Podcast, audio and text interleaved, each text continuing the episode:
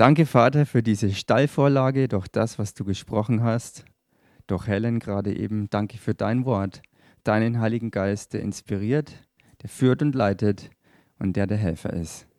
Danke, dass dein Wort jetzt weiter rausgeht. Ich danke dir in dem Namen Jesus. Amen. Okay. Schlagt mit mir zusammen auf im Lukas-Evangelium. Kapitel siebzehn, und zwar ab Vers zwanzig. Da ist die Überschrift gegeben: Das Reich Gottes und die Wiederkunft des Menschensohnes. Und es fängt so an, dass es heißt: Als er aber von den Pharisäern gefragt wurde, wann das Reich Gottes komme, antwortete er ihnen und sprach: Das Reich Gottes kommt nicht so, dass man es beobachten könnte. Man wird nicht sagen, siehe hier oder siehe dort. Denn siehe, das Reich Gottes ist mitten unter euch. Und dann geht es weiter, Vers zweiundzwanzig. Er sprach aber zu den Jüngern: Es werden Tage kommen, da ihr begehren werdet, einen einzigen der Tage des Menschensohnes zu sehen, und ihr werdet ihn nicht sehen. Und sie werden zu euch sagen, siehe hier oder siehe dort, geht nicht hin und lauft ihnen nicht nach.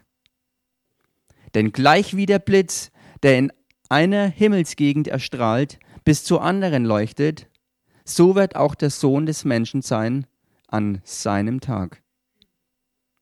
Zuvor aber muss er viel leiden und verworfen werden von diesem Geschlecht. Und dann ist eine Aufzählung von den Tagen Noahs, von den Tagen Lots. Und es wird gesagt, genau so, wie die Situation da war, wird es auch dann wieder sein, wenn Jesus wiederkommt. In dem einen Fall ist Noah in die Arche hineingegangen. Dann hat Gott gehandelt. In dem anderen ist Lot aus Sodom weggegangen. Dann hat Gott gehandelt. Und so wie die Umstände waren, wird es wieder sein, wenn Jesus wiederkommt, wo Gott mächtig handeln wird, weil er selbst erscheint. Und das als Vorlage für unsere aktuelle Situation. Für die ganz aktuelle Zeit, in der wir stehen, in den letzten Tagen, wo die große Bewegung Gottes die Erde noch treffen wird. Auch heute ist es nicht viel anders, als es damals war. Ich würde mal sagen, es ist sogar noch mehr und schlimmer als damals. In einem größeren Ausmaß als das, was wir hier beschrieben bekommen haben. Und dann heißt es aber weiter: Gedenkt an Lots Frau. Wer sein Leben zu retten sucht, der wird es verlieren. Und wer es verliert, der wird es erhalten.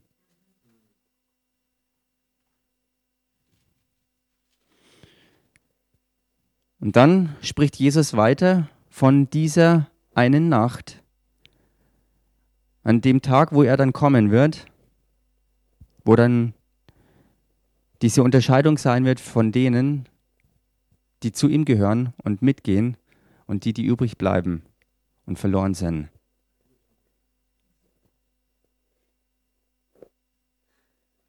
Vers vierunddreißig. Der nächste Satz war Vers vierunddreißig. Und dann kommt die Frage: Woher, wo wird das sein? Und er sprach zu ihnen: Wo der Leichnam ist, da sammeln sich die Geier. Und mir ist was sehr Interessantes dabei aufgefallen. Wo der Leichnam ist, da sammeln sich die Geier. Normalerweise kommen Geier ja zum Aas. Und Aas ist die Bezeichnung für tote Tiere. Hier sagt er aber, die Geier kommen zum Leichnam. zu einem toten Menschen. Und das fand ich sehr interessant und mir ist dabei was aufgegangen, was ganz aktuell in die heutige Situation reinpasst, weil es nach demselben Vorbild war wie damals auch und wie es bei Jesu Wiederkunft sein wird. Da, wo der sündige Mensch ist und bleibt und der Antichrist als Verkörperung dessen, den Gott, den Jesus Christus durch den Hauch seines Mundes vernichten wird. Der Leichnam, das sind auch die Geier, die, alle die Verführten, die mit in seinem Schlepptau hängen und die mit ins Verderben gehen. Dieselbe Situation, glaube ich, werden wir auch heute sehen, also in unseren heutigen Tagen. Auf der einen Seite die, die Gott nachfolgen, die zu ihm geholt werden, die durch die Gnade die Errettung erkennen und annehmen und ihm folgen, die Werke der Gerechtigkeit tun.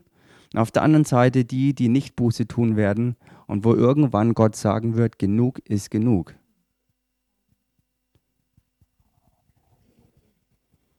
Und während das alles so ist, ist eins ganz, ganz wichtig und das geht dann weiter im Kapitel achtzehn.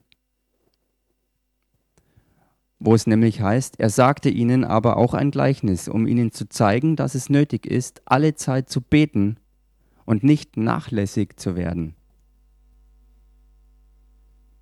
Und dann kommt das Gleichnis vom ungerechten Richter.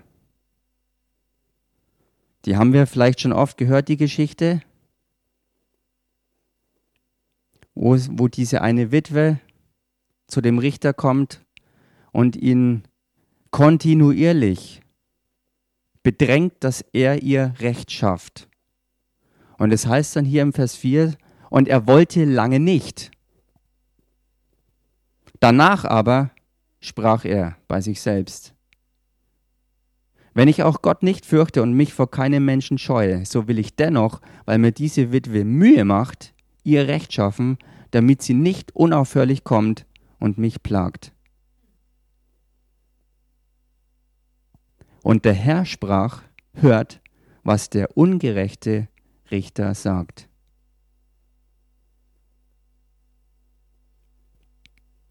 Dann geht's weiter. Gott aber wird er nicht seinen Auserwählten Recht schaffen, die Tag und Nacht zu ihm rufen, wenn er auch lange zuwartet mit ihnen?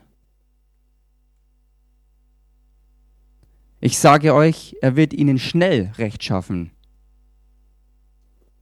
Doch wenn der Sohn des Menschen kommt, wird er auch den Glauben finden auf Erden?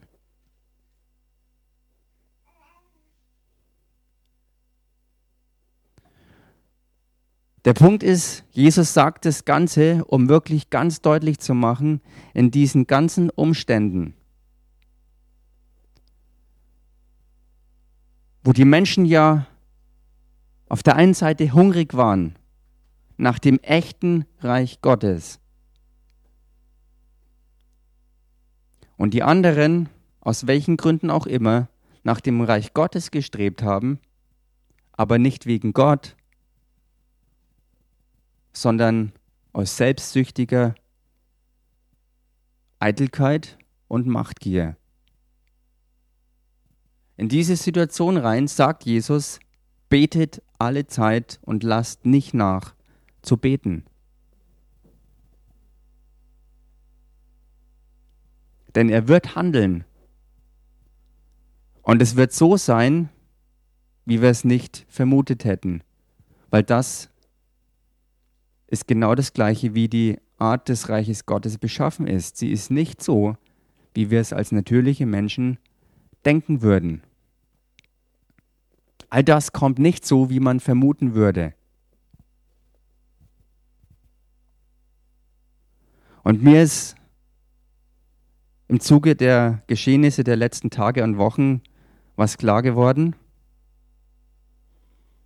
Denn wenn es hier heißt, denn siehe, das Reich Gottes ist mitten unter euch, Und es kommt eben nicht so, dass man es beobachten kann.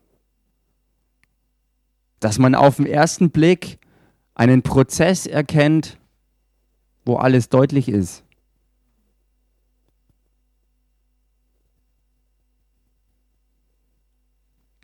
Wer den Victory Channel sich schon mal angesehen hat und die Nachrichten verfolgt hat, die Analysen verfolgt hat, die dort gebracht wurden über die Geschehnisse der letzten Wochen und Tage in Amerika, der weiß, was ich meine. Dinge sind so präsentiert worden,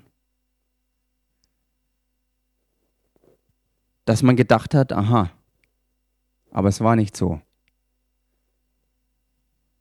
Die Wahrheit war die ganze Zeit da und ist dann ans Licht gekommen. Und so sehe ich das auch für unsere aktuelle Situation. Wir beten und Gott kommt auf seine Art und Weise zum Zug, um das zu tun, was seiner Natur und seiner Wahrheit und Gerechtigkeit entspricht. Und das ist nicht aufzuhalten. Und wir sind ermutigt und aufgefordert, nicht nachzulassen, um zu beten, weil Gott selber gesagt hat, es wird so kommen, ich werde da sein. Und wenn ich auftauche, wird ganz scharf unterschieden. Was ist Lüge? Was ist Wahrheit? Wer gehört zu mir und wer gehört nicht zu mir?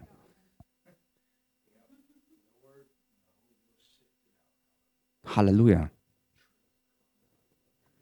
Und deswegen finde ich es auch bemerkenswert, wenn man sich Paulus anschaut. Paulus,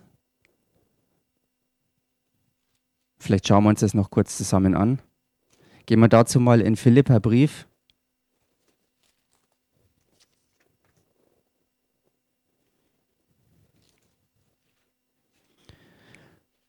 Paulus, Kapitel, also im Philipperbrief, Kapitel eins, Vers vier, da heißt es, indem ich alle Zeit in jedem meiner Gebete für euch alle mit Freuden Fürbitte tue.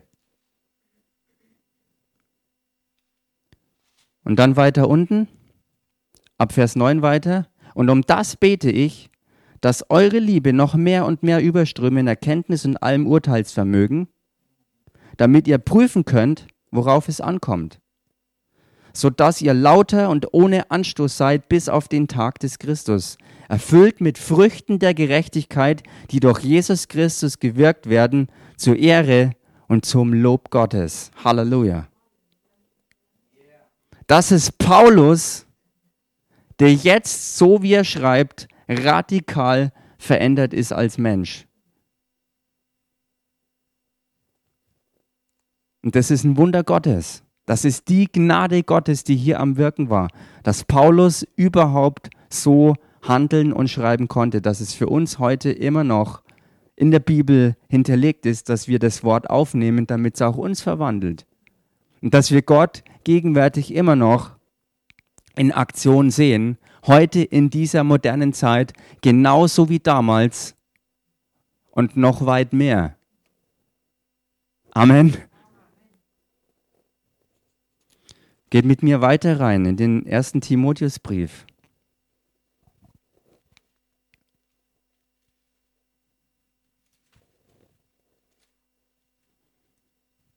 Kapitel eins.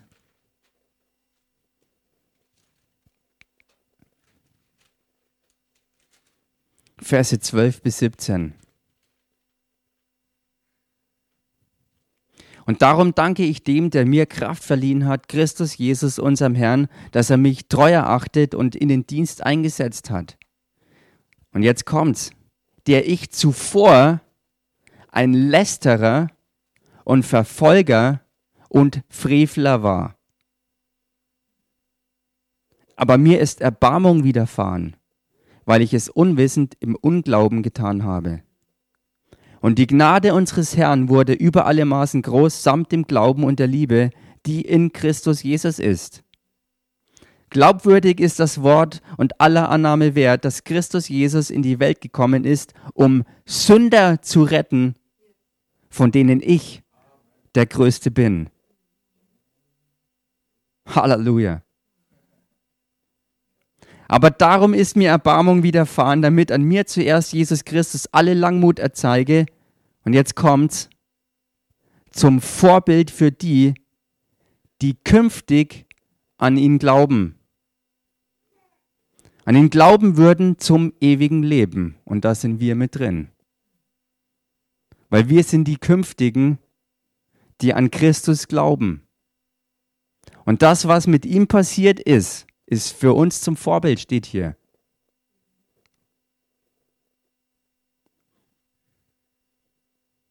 Dem König der Ewigkeit aber, dem unvergänglichen, unsichtbaren, allein weisen Gott, sei Ehre und Ruhm von Ewigkeit zu Ewigkeit.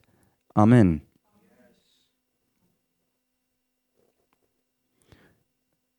Und wenn es hier heißt, dem allein weisen Gott, dann drückt das aus, dass neben ihm im Grunde genommen keiner Weisheit wirklich hat. Wenn es da draußen in der Welt so ausschaut, dass einige Weisheit hätten und ihre Pläne alle funktionieren, sagt die Wahrheit aus Gottes Wort, das ist gelogen. Denn Gott allein ist weise. Und nur in ihm ist Weisheit zur Verfügung. Außerhalb von ihm mag es kurzfristig erfolgreich sein, aber ohne Weisheit ist es zum Scheitern verurteilt. Und das werden wir erleben. Deswegen müssen wir auch beten, dass wir dem Christus nachfolgen, dass wir Unterscheidungsvermögen haben, wie es geheißen hat, und dass wir in der Liebe zunehmen. Halleluja.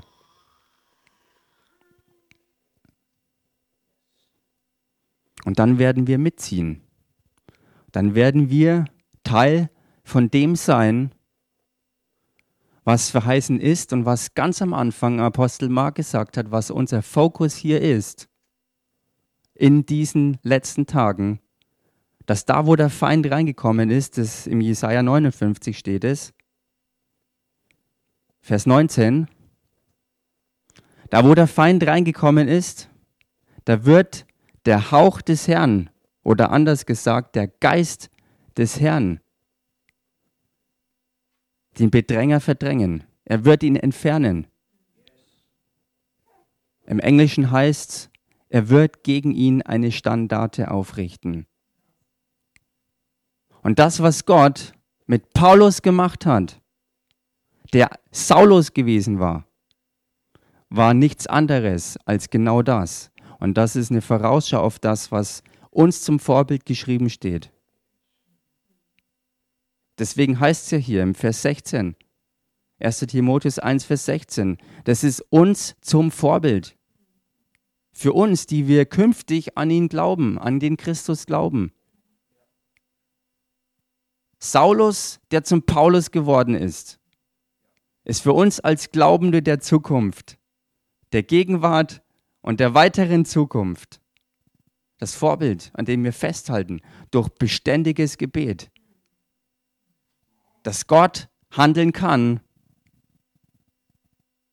weil er gemäß seinem Wort handelt. Und deswegen müssen wir sein Wort sprechen. Deswegen müssen wir beten, den Herrn suchen und ihm folgen, um mitzuhelfen,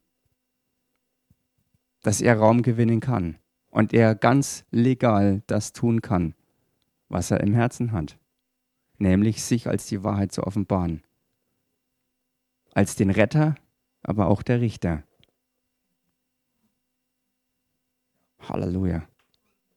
Amen.